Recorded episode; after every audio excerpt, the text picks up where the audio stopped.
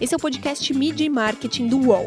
Toda semana a gente entrevista um executivo da área sobre carreira, propaganda e negócios. Meu nome é Renato Pesotti e essa semana a gente recebe o Kleber Paradella, Head of Brand Experience da 99. O Kleber começou a carreira na agência Muria de Salvador. Depois ficou 12 anos na agência Tudo. Aí foi para Sunset, onde ficou um pouco mais de um ano como vice-presidente de planejamento. Agora, desde dezembro do ano passado, é Head of Brand Experience da 99, startup de mobilidade criada em 2012. É isso, Kleber? Ficou faltando alguma coisa nesse seu currículo? Isso é oficial, né? Foram os paralelos que eu sou campeão de procurar sarna para me coçar. Então eu vou fazendo meus projetos paralelos também, mas oficialmente é isso aí, é o que está no LinkedIn. E aí, além do LinkedIn, você também dá aula na Miami School e dá aula na SPM, né? Exato, eu dou aula no Bootcamp de Planejamento da Miami School e na SPM na pós-graduação de inovação, aí dou aula sobre futurismo e tecnologias emergentes. Miami Ed School é uma escola é, focada em criatividade, então é uma escola focada para formar especialmente criativos para o mercado publicitário ou mercado de startups, etc., e planejadores também. Então é uma escola que ela começou em Miami e hoje ela está nas principais cidades do mundo. Aqui no Brasil ela está no Rio de Janeiro e São Paulo, já sediada em São Paulo há um tempo e hoje oferece cursos para pessoas, tanto para estudantes de publicidade como estudantes de outras áreas que também querem aprender um pouco mais sobre comunicação e esse mercado de criatividade. A transformação digital criou novos cargos nas empresas. Como você faz isso nos seus cursos e na 99? É engraçado, Pesote, que no passado a gente tinha que estudar publicidade para fazer publicidade, né? E assim era com direito, administração e diversas outras áreas. E você não tinha muita liberdade de escolha. Você tinha que decidir com 17, 18 anos e seguir aquilo até o fim da sua vida. E muitas vezes insatisfeito ali com a carreira e tudo. E o que eu vejo que hoje, aí, muito pelo, pela digitalização dos negócios e também pela nova, nova, acho que flexão mesmo, abertura da, da cabeça das pessoas, existe mais essa troca de você migrar de área, experimentar novas coisas. Então, antigamente você olhava para uma agência, né, fazendo a sua carreira, você já tinha escolhido aquilo, então lá você deveria passar o resto da sua vida. Você olhava para cima e tinha aquela pirâmide, cada vez com menos cadeiras e cadeiras muito grandes lá em cima e que vai virando uma dança das cadeiras que vai chegando cada, é cada vez mais difícil chegar lá em cima da, no topo dessa, dessa pirâmide. E era a única, a única luz do fim do túnel era essa, assim, a perspectiva era toda olhar para o topo da pirâmide.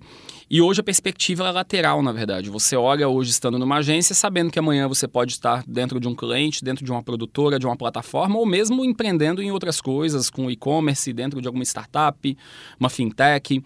Então as possibilidades são muito maiores, porque o pensamento estratégico e o pensamento criativo, ele hoje é importante em qualquer negócio, em qualquer segmento. E antigamente ele precisava ser encomendado para uma agência. Hoje ele pode ser internalizado, pode ser, de certa forma, é, pode existir dentro de casa. Então, acho que as possibilidades nunca foram tão boas, pro, pro ainda mais para quem está começando agora, que tem um desprendimento maior, uma liberdade maior para fazer essa migração, as possibilidades são incríveis. E como funciona isso também dentro da Miami School, por exemplo? É, hoje, quem faz um curso de três, quatro meses dentro da Miami School, de repente sai com um emprego novo. Inclusive, sai, às vezes, empregado da, do próprio curso, né? Sim, eu, eu, eu, já, eu estudei na Miami várias vezes, sou professor de lá há sete anos e já estudei lá três vezes. Já fiz três bootcamps lá e nas três vezes porque eu queria mudar de alguma forma. E nas três vezes eu mudei por conta do curso. Então eu fiz, quando eu fiz de planejamento, bootcamp de planejamento, eu queria mudar de criação para planejamento e mudei durante o curso. Quando eu queria mudar, é, voltar para minha origem digital, entender um pouco mais de redes sociais e tudo, eu fiz bootcamp de redes sociais.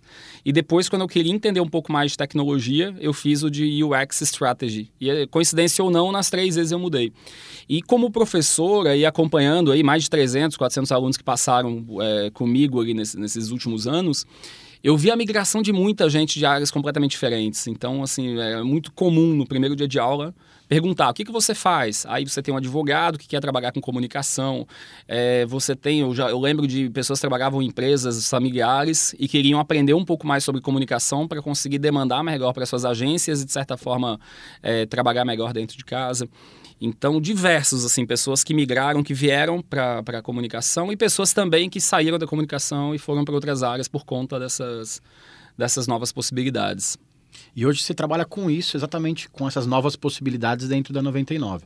É, uma pesquisa da Talenses recente, ela mostrou que, que um ranking de profissionais mais, mais buscados tem analista de BI, que é de, de, análise de dados, cientistas de dados, especialistas em Customer Experience, que é exatamente seu, sua vaga, seu posto. Queria que você falasse um pouco sobre é, o que é isso, como funciona isso dentro da 99, dentro do pensamento, já que a gente estava conversando. Querendo ou não, todos os dias você trabalha com pessoas reais, mas no mundo digital. Eu queria que você falasse um pouco sobre essa intersecção de mundos aí. Uh, algumas empresas elas viviam do mundo offline, o mundo presencial, e de repente elas tiveram que começar a digitalizar os seus processos. E outras nasceram digitais, nasceram dos dados e que agora estão tentando, de certa forma, criar novos processos para melhorar as relações é, de interpretação desses dados e tudo. Então, para dar dois exemplos, em relação a dados, é, se você trabalha num banco, o seu desafio é levar um dinheiro virtual ali de um ponto A para um ponto B, de uma conta A para a conta B. Quando você trabalha numa empresa como a 99, você tem o desafio de levar uma pessoa A para um ponto B e levar do ponto A para o ponto B é levar do Jabaquara para Faria Lima, da Faria Lima para o aeroporto. Então você tem uma relação do digital, mas com impacto é, humano o tempo inteiro. A nossa, o nosso negócio é sobre conectar pessoas, é sobre fazer essas fricções ali entre pessoas. E por que que então está tão importante hoje entender de dados, entender dessas interpretações e todas? Porque o dado é o core do negócio, é o que faz esse ecossistema funcionar, é o que faz a plataforma funcionar. Então você tem que ter muita gente gabaritada com essa capacidade de fazer essas leituras para trazer melhor experiência para o usuário, melhor, mais segurança, para trazer melhor é, leituras para o negócio também, para comunicação, para tudo. Então, eu falo sempre assim para as pessoas que me falam, os alunos que têm interesse em trabalhar com BI é, ou que serem data é, scientists, é, eu sempre reforço que é uma área que ela só tende a crescer. Isso até olhando para futurismo, quando a gente olha para as profissões do futuro em todas elas aparece, de certa forma, as pessoas com capacidade de interpretação analítica como pessoas que vão ser essenciais para as próximas profissões.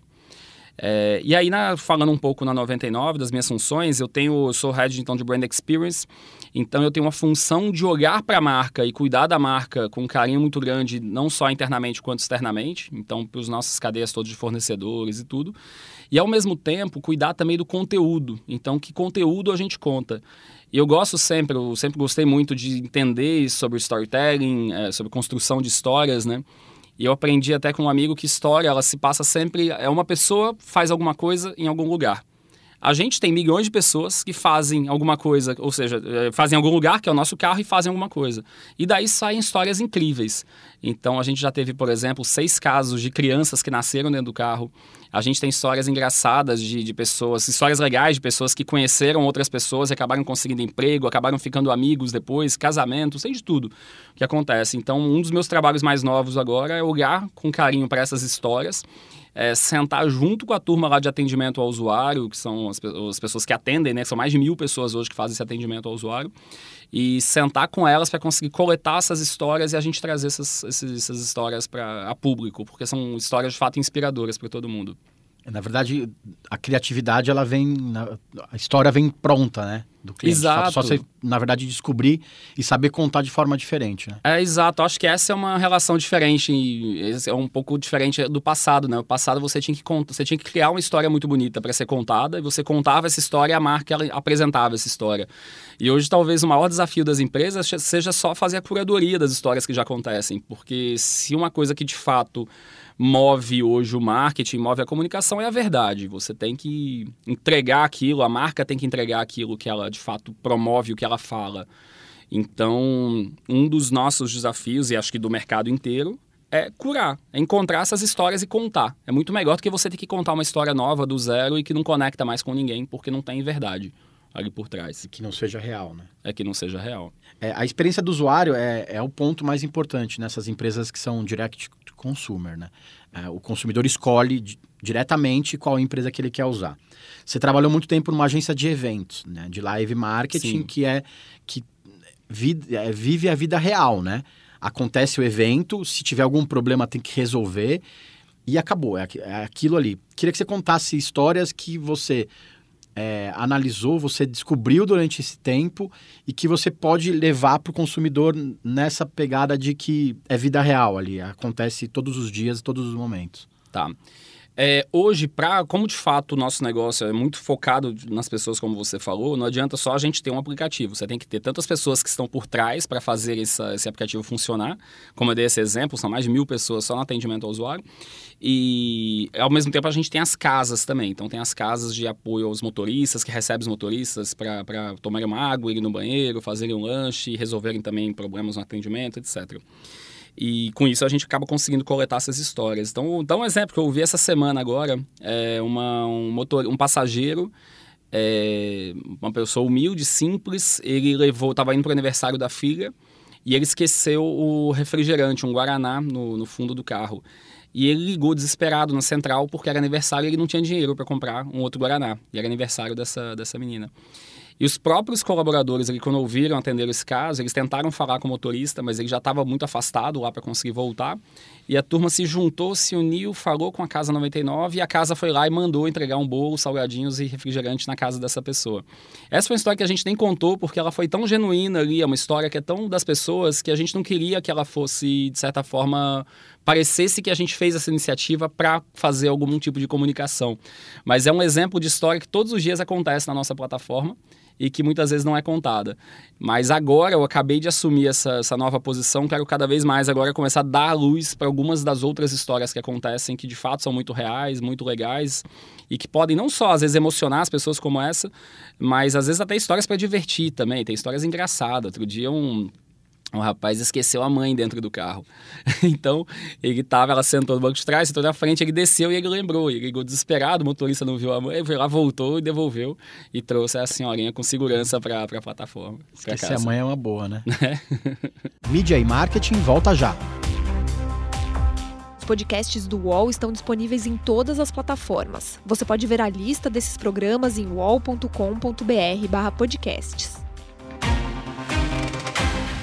Recebe salário, faz transferência, pagamento, recarga de celular e até empréstimo, tudo sem taxa.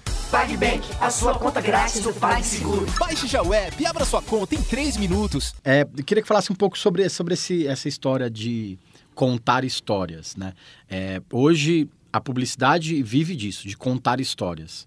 E as agências, elas antigamente elas tinham super criativos que contavam histórias maravilhosas dentro da publicidade, porque a publicidade tem esse, essa licença poética de inventar é, histórias para contar ah, alguma coisa sobre a marca. Só que isso, é, a, as pessoas têm, têm preferido as histórias reais, né? É, você trabalha numa uma, uma, agência interna, que se chama in-house, e também tem agências externas. Como que é coordenar esse trabalho entre a house e a agência externa, que traz ideias para vocês? Como que é? Até que ponto pode ser verdade ou não? E até que ponto isso não pode até meio confundir o consumidor. Uhum. Porque hoje a gente tem, vive numa era que tem muita informação. Talvez as pessoas não saibam mais o que é verdade o que não é, o que é conteúdo pago, o que não é conteúdo pago. Como que é deixar isso muito claro para o consumidor, para também a marca não sofrer com, com alguma retaliação depois? Claro. É, a gente tem uma. Eu não, eu, eu adoro o modelo, como você falou, de house, que é esse modelo de agência interna, né? De uma agência de propaganda que funciona dentro do, do cliente. É um modelo tem crescido muito. Mas ao mesmo tempo eu nunca fui contra o modelo de agência externa também. Pelo contrário, eu acho que o melhor dos mundos é a junção desses dois modelos mesmo. É você ter uma agência interna, você ter uma agência externa. E por quê? Tem os prós e contras. Quando você tem uma agência externa só, ela tem um lado positivo de ter gente, você tem mais gente de maior potencial criativo, porque aí você tem normalmente os maiores profissionais do mercado. São pessoas que trabalham com várias contas ao mesmo tempo. Então elas têm uma capacidade de troca, de olhar um pouco geral, elas não ficam presas numa única conta. E você tem, ao mesmo tempo, também um estímulo criativo o tempo inteiro. Então, de incentivo a premiações, etc., que faz com que a agência seja mais pulsante criativamente. Só que quando você vai para dentro de casa e coloca uma operação dentro, Primeiro, você tem gente que de fato começa a entrar no negócio. Você consegue compartilhar dados confidenciais e as pessoas vivem então, a minha equipe que trabalha lá hoje comigo, a, turma toda que trabalha lá na, na MBX comigo, é uma turma que conhece tudo sobre o nosso aplicativo, tudo sobre mobilidade, tudo sobre a indústria. Então, é uma turma de fato aprofunda. E um outro risco que existe de house, de, de operação dentro de casa, assim, né? é que falta um pouco aquele embate, porque a pessoa que cria é quase a mesma que a prova. É meio difícil você criar aquela a fricção ali entre o, o aprovador, que no caso normalmente é o cliente, e a agência. Mas a gente tem vários casos muito muito positivos de de fato trabalhar junto. E trabalhar junto não é passar um job, um trabalho ou para agência ou um trabalho para agência externa. Eu vou contar um exemplo, até que é uma história real também, que a gente fez no fim do ano passado com a agência África. Então eles trouxeram uma história real, como você contou, que vi, uh, eles viram algumas notícias na imprensa sobre crianças, e lembrando o Brasil no, no final do ano passado, um, um, Tinha uma discussão muito grande ali em volta do emprego e um monte de crianças mandando é, cartas para o Papai Noel pedindo emprego para os seus pais. Isso é de tocar o coração, obviamente, todo mundo que lê uma história como essa. E a agência trouxe esse insight, falou, não, então a gente pode de fato ajudar de algum jeito, porque no nosso negócio, quando a gente oferece a oportunidade de uma pessoa virar motorista, ela pode ter uma renda digna, uma renda própria para ela conseguir se reerguer ali, conseguir passar, passar por, por, por uma fase difícil da família e tudo. E foi uma mobilização geral, porque isso, essa ideia chegou no dia, sei lá, 10 de dezembro, 8 de dezembro, e o Natal estava ali. E aí eu sei que a gente se mobilizou, não dava para fazer, nem a agência fazer por conta própria, nem a gente fazer internamente. Então a agência correu com campanhas, a gente correu internamente, mobilizamos a ONG Gerando Falcões, que é o instituto que trabalha com a gente, conseguimos fazer uma promoção, trouxemos a Regina Casé para a história, e aí fizemos uma grande ação que as 99 primeiras pessoas que participaram da campanha mandaram, a gente emprestou carros por três meses, alugou carro com tanque cheio, etc., para dar dinheiro para essa uma turma chance, que estava. Né? Dar uma chance. Então, esse é um exemplo que, assim, você tem a criatividade que veio de fora da agência, mas ao mesmo tempo a agilidade, porque tinha uma agência interna, de conseguir botar de pé uma promoção, essa ação inteira e conseguir mobilizar influenciadores e montar uma operação, porque a gente está ali dentro de casa. Então. Talvez essa seja a grande vantagem de ter uma equipe interna, né? É, a agilidade. Tudo se resolve mais rápido. Resolve mais rápido e com mais profundidade no negócio também, por a gente entender os trâmites internos. E também consegue complexos. ampliar, olhar para todos os canais, né? Não fica só aquela coisa específica de uma campanha, de uma ação de marketing específica. Exatamente. A gente tem um canal, por exemplo, super relevante para a gente, que são os motoristas influenciadores. São motoristas que, de certa forma, influenciam suas bases, ou porque têm seguidores nos canais, YouTube, etc como motoristas que participam de vários grupos, são moderadores de grupos de WhatsApp de motoristas. Então a gente normalmente faz eventos, almoços com eles, se comunica, porque a gente sabe que eles vão depois ajudar a transmitir as mensagens importantes da empresa. Quando uh, os aplicativos de mobilidade começaram a ficar mais fortes, a ideia num primeiro momento é que, na verdade, seriam bicos, né? Os motoristas trabalhariam como motoristas, as pessoas trabalhariam como motoristas até o momento que elas arranjassem empregos novos. Hoje já mudou um pouco isso, a pessoa já trabalha como motorista mesmo, né? Ela não, não de repente não está só fazendo um bico ou complementando a renda. Ela, na verdade, o trabalho dela principal já virou esse, né? É, a gente ouve muitas histórias, né? A gente conversa, porque o papel da, dos aplicativos, os aplicativos são marketplace, né? Ou seja, eles são intermediadores ali entre pessoas que querem fazer uma coisa e pessoas com outra. Então, você pega uma plataforma Airbnb, por exemplo, ele pega quem quer alugar sua casa com quem quer é, ficar hospedado lá. No nosso caso, é a mesma coisa. São pessoas que querem dirigir o seu carro com pessoas que querem andar nos carros delas. E o que a gente ouve de história, você tem desde pessoas que, de fato, é, perderam o emprego e elas estão temporariamente até conseguir voltar para a sua profissão de origem, até pessoas que fizeram isso também por conta da perda do emprego e acabaram descobrindo uma nova vida por conta da liberdade, por conta de, de conseguir fazer o seu horário e tudo. Até histórias de pessoas que nunca estiveram e não estavam né, no mercado de trabalho e não conseguiam e que, de certa forma, puderam fazer. Então, vou dar um exemplo. A gente tem uma, lançando oficialmente agora uma plataforma para focada em mulheres e motoristas mulheres. E a gente tem N histórias de mulheres que saíram de relacionamentos abusivos, que saíram de situações de fato complicadas dentro de casa e que não tinham trabalho, eram donas de casa que não conseguiam. E assim, é muito claro hoje para o grupo que representa, hoje tem o grupo das mulheres lá da 99, que, que estuda bastante o assunto. E é muito claro para elas que não existe independência da mulher, não existe empoderamento da mulher se ela não tiver liberdade financeira. Se ela não tem independência financeira, ela sempre vai depender do poder de alguém decidir sobre a vida dela. Então é muito legal porque você pega exemplos desses de transformação, de pessoas que conseguiram sair de casa, conseguiram começar uma vida nova com os filhos, levar os filhos para estudar. Quantos então, por cento de mulheres e homens tem de motoristas? Uh, eu não, não, tenho essa informação, mas eu sei que assim o número hoje é obviamente muito maior de homens pela construção inteira da profissão. Então, se a gente olhar a profissão de motorista, sempre foi muito masculina. Se você olhar os taxistas na rua, os motoristas de caminhão, uhum. sempre foi uma profissão muito masculina. Muitas mulheres nem levavam, pensavam, e muitas nem pensam até hoje que poderiam dirigir um carro. É, mas e eu a posso. mulher, na verdade, ela é a motorista da casa, né? Ela é a motorista a mulher da que casa. vai, que leva a Perfeito. criança para a escola, que busca, que vai no supermercado, e na verdade ela nem sabe que isso ela pode até, Sim. de repente, ter um, ter um salário digno, um, um emprego, né? É, mas já fazendo um spoiler aqui, a gente está lançando agora, então o grupo de mulheres está lançando esse projeto agora da- das mulheres na 99 e a meta para esse ano é dobrar o número de motoristas, porque a gente acredita que fazer isso a gente vai contribuir de fato para a história de muitas outras mulheres e vai fazer com que, de certa forma, elas possam ter uma nova vida, possam guiar suas próprias trajetórias aí a partir dali. E acoplando a história dos novos empregos, né? Este é o novo emprego. Queria que você falasse da sua equipe da, da 99. O que, que tem lá? É, tem só publicitário tradicional ou tem vários tipos de profissões? Pessoal que saiu de outras áreas e foi trabalhar na 99? Cara, tem de tudo lá e é muito legal essa, essa mistura, é incrível mesmo, assim. Eu tenho o Barba, por exemplo, o Thiago, que é um cara que ele foi chefe de cozinha, ele era subchefe, ele fazia molhos num restaurante em Curitiba e hoje ele é um designer, e um dos melhores designers da equipe, um dos mais sênior lá da equipe. Que vai ganhar um aumento agora. E tudo. Normalmente já vai ser reconhecimento. Fala, não deu aumento, mas eu falei de você no UOL.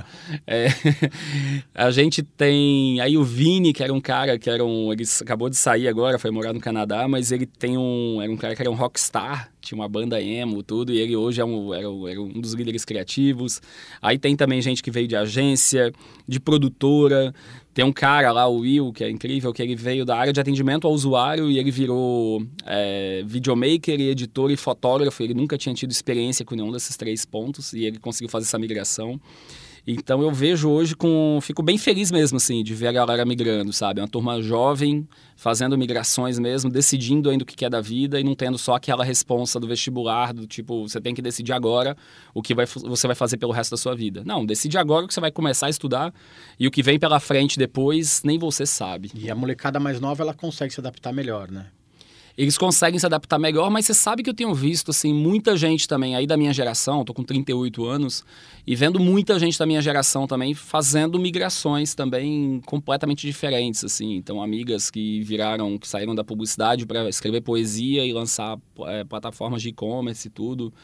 É, tem amigos jornalistas virando publicitários. Lá na nossa equipe tem uma, uma redatora que era jornalista e ela virou redatora publicitária é, da minha idade também. Então eu tenho essa migração, acho que ela é muito legal. E até eu também, eu já não estou mais na idade dessa turma mais jovem lá da minha equipe e, e sempre me dou o direito de ser um ser livre, assim, de poder ter o direito de escolher um pouco o que, que eu vou fazer a partir de agora e mudar sem nenhum tipo de problema. É, eu vi que você fez um- umas aulas diferentes nesse curso recente, né? Inclusive na academia. Queria que você falasse sobre isso já, aproveitando. Eu sempre gosto lá na, na SPM, como são oito aulas de três horas, você pensar que tem que ficar três horas falando é punk, né?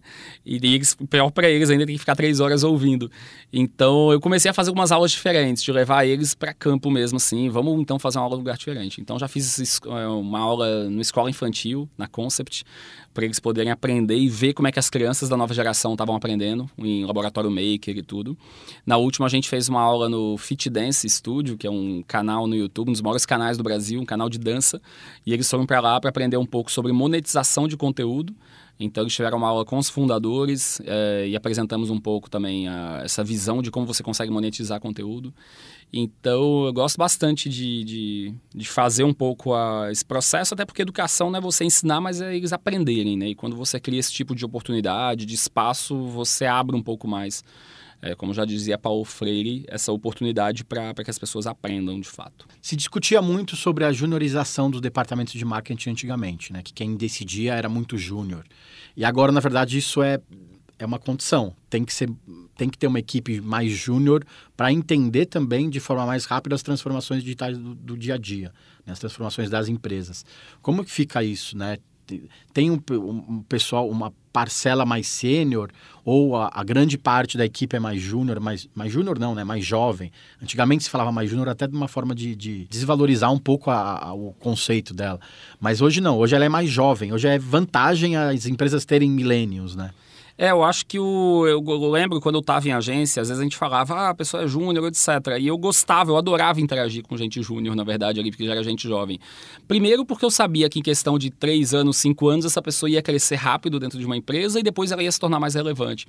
E se eu pegasse na mão desde o início, ajudasse essa pessoa, ajudasse a mentorar também a trajetória dela, isso depois ia voltar de alguma forma para o meu negócio. E o que talvez tenha acontecido com as agências reclamarem muito dessa, dessa questão de ter muita gente júnior em empresa é que talvez as interfaces que falassem com as agências fossem as pessoas mais júnior, muito pela perda de relevância. Porque a agência do passado falava com o presidente e com o vice-presidente.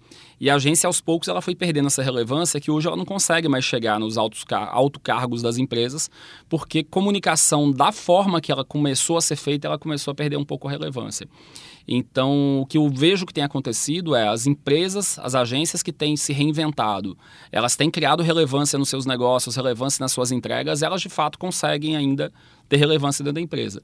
Elas conseguem chamar atenção de conselho de empresas, de presidente de empresa, mas no dia a dia, aprovando campanha, aprovando peça, de fato, isso começou a perder relevância e quem aprova acaba sendo a equipe júnior. E aí eu entendo, às vezes, a impaciência da agência com isso, mas a minha dica é, então vamos trazer mais coisas relevantes para o mercado, mais é, pontos que sejam de fato de impacto no negócio da empresa, porque quando você traz um impacto no negócio, aquilo vira prioridade da noite para o dia para a empresa inteira. Então não tem não tem muita discussão. Nisso, as agências estão perdendo espaço, definitivamente. Elas, historicamente, têm perdido espaço para dentro do que era constituído até então no passado. Mas não que eu acho que elas não consigam reverter. Eu acho que elas conseguem se elas focarem é, em relevância mesmo, em criar conteúdos e criar propostas relevantes para os negócios das empresas. Quando você faz isso, você consegue sentar na primeira fila ali. Hum. É, vamos falar um pouco mais da, da sua experiência na China, né? A, a, 99 foi, teve um aporte grande da Didi, que é uma plataforma chinesa. Você ficou 10 dias lá, como foi essa experiência lá? O, é engraçado, a China, eu aí por estudar futurismo, tecnologia, sempre fui muito fã de tecnologia. Há muitos anos eu estudo a China com outros olhos em relação ao público leigo, normalmente. Porque o que acontece? No Brasil, a gente acaba olhando para a China muito como com a China que a gente tinha do passado, da reprodução, a China industrial, etc. Mas nos últimos oito anos, dez anos, ela começou a se transformar completamente. A China hoje é uma China inventiva, é a China da, da, inteligência artificial. Desde 2012, a China vem decolando inteligência artificial. E por quê? Porque os caras têm o controle de tudo ali. Os aplicativos de lá, eu, eu fui visitar lá a Tencent, que é a dona do WeChat, e o aplicativo faz tudo na vida das pessoas. Então, com isso, a empresa consegue controlar de ponta a ponta e saber de ponta a ponta a experiência dos usuários a ponto de poder propor melhores soluções, melhores comunicações e tudo. Então, a minha viagem para a China, eu fui tipo super empolgado porque já, já sabia mais ou menos o que eu ia ver. Só que eu fiquei ainda mais surpreendido. Eu já estava com a expectativa alta e acaba sendo ruim quando você tem expectativa muito alta, né? Porque muitas vezes você se frustra. Mas a minha expectativa ainda aumentou. Quando eu aprendi mais sobre Shenzhen, por exemplo, que é uma cidade que hoje é, produz tudo que você imaginar no mundo sai de Shenzhen, é uma cidade maker. É, então foi uma viagem para mim muito inspiradora e minha dica é para quem gosta de tecnologia, quem quer entender um pouco mais o futuro, vai estudar o que a China está fazendo, assim, o que eles estão fazendo em relação à tecnologia, em relação ao 5G, que vai mudar muito, e IoT, que vai mudar muito a nossa vida. A IoT, a IoT, vou fazer uma tecla SAP, né, que é a Internet of Things, que quer dizer internet das coisas, que são os objetos conectados. Aquela coisa que a gente ouvia antigamente, que a geladeira ia conversar com fogão, com micro-ondas. Então é mais ou menos isso, os objetos conectados. Se pegar esses três pontos, ah, 5G, IoT e inteligência artificial. Eu acho que a junção desses três pontos, que vai ser o novo boom da, do mundo conectado a partir de agora, vem da China. Então, quem gosta de tecnologia, quem gosta de inovação, dá uma pesquisada porque é incrível. E a gente achava que isso estava muito distante, né? E, na verdade, ah, o que isso vai funcionar ou não, isso vai é para agora, é, não, não é, não é para daqui a 10 anos, é para daqui a 2, 3 anos. Isso já está acontecendo, na verdade. Né? Sim, a gente tem a sensação o tempo inteiro que as coisas estão indo cada vez mais rápido, né? Estão andando cada vez mais rápido e de fato elas estão. Tem uma explicação lá, que é a curva exponencial, e que você a cada ano vai dobrando a velocidade das coisas, então que até então a gente demorava 10, 15 anos para mudar, Hoje a gente demora dois, três anos. Vamos lembrar, gente, há dois, três anos não tinha rap, por exemplo, sabe? A gente agora sai pedindo comida o tempo inteiro, tá? iFood não era tão grande há dois, três anos. É, a gente vai se acostumando. Tava conversando com meu sogro outro dia. É, ele morava ele mora interior de Minas e tem que pegar, tinha que alugar filme há 4, 5 anos, porque lá não tinha, não tinha outra forma e agora é tudo Netflix. Então a velocidade de transformação é muito grande e a gente percebe, a gente não consegue nem perceber que as coisas mudaram. a gente vai ter uma, uma virada ainda maior nesses próximos 3, 5 anos agora, porque o celular começa a perder relevância, começam a ganhar, gente começa a ganhar novas interfaces aí mais naturais. E se já estava confuso, vai ficar mais ainda. É, eu queria que você falasse um pouco também sobre um case que você fez nessa sua carreira, né? Um evento que você teve muito orgulho de ter, ter, feito parte.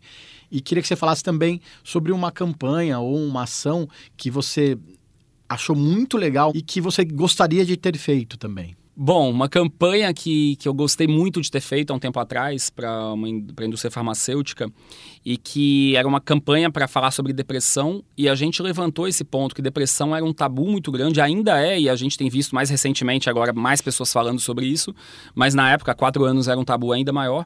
E a gente levantou para eles, levantou a questão que a gente não deveria só então fazer um anúncio para a revista médica. A gente deveria fazer de fato um movimento para que a sociedade discutisse mais a depressão. E aí nós criamos um, um espetáculo junto com o Ivaldo Bertazzo, coreógrafo, e a gente fez um, ensaio, ensaiamos durante três meses com 30 pessoas que estavam saindo de um processo de depressão. Então eram pessoas que nunca tinham dançado na vida, a gente trouxe elas, ensinamos elas a dançar durante três meses, e elas se apresentaram depois em duas noites no palco do Sesc e viram um documentário incrível mostrando a história de transformação dessas pessoas. Então essa é uma campanha para mim que eu tenho muito carinho, porque não só pela pelo envolvimento todo das pessoas, tudo, mas de fato pelo propósito por trás mesmo, que a gente deixou de não só deixou de só fazer comunicação para de fato tocar a vida de outras pessoas que deveriam mudar buscar a vida das pessoas. mudar a vida das pessoas que deveriam buscar tratamento. Então tenho um grande orgulho dessa ação. Muita gente acha que é falta de força de vontade, falta de, de vergonha na cara às vezes, sabe? Você tá com depressão? Ah, isso é coisa de rico. Isso é coisa de gente que não tem nada para fazer não é que o dançar te libera da depressão, mas o dançar te põe em movimento para você fazer suas transformações. E uma campanha que eu queria ter feito, uma ação, ela, acho que ela não é nem tão conhecida assim, mas eu resgatei ela recentemente, que eu acho muito legal, que foi a Reserva, a marca de roupa. Há um tempo atrás eles foram assaltados e os caras chegaram, quebraram a vitrine da loja e saíram roubando as roupas todas e tudo. E o que eu achei mais legal, é que eles de fato fizeram do limão uma limonada, assim. Eles só pegaram a câmera de segurança ali e eles fizeram um filme de liquidação mostrando as peças que estavam sendo roubadas na hora, eles iam mostrando o preço das peças e dizendo, você não precisa fazer isso, é só você entrar e comprar, etc, etc. E foi, teve uma repercussão gigantesca. E por que, que eu gosto dessa campanha? Porque, de fato, ela só pegou uma história real e ela foi lá e jogou uma luz em cima. Nesse caso, eles pegaram uma história negativa e jogaram uma luz em cima e transformaram ela numa ação de fato de repercussão. Então eu gosto bastante das marcas que contam as verdades e se colocam vulneráveis, inclusive, em alguns casos. Então, acho que eu gosto bastante disso, dela ter tido essa verdade. Legal. Obrigado, Kleber, pela, pela visita. Esse foi um podcast do, de Media Marketing do UOL. E na semana que vem a gente volta com mais. Muito obrigado, obrigado pelo convite. Espero que todos tenham, possam curtir bastante aí o que vem pela frente com esse podcast. Obrigado. Valeu. Os podcasts do UOL estão disponíveis em todas as plataformas. Você pode ver a lista desses programas em uol.com.br/podcasts. Mídia e Marketing tem reportagem de Renato Pesotti, edição de áudio de Amer Menegassi e coordenação de Juliana Carpanês.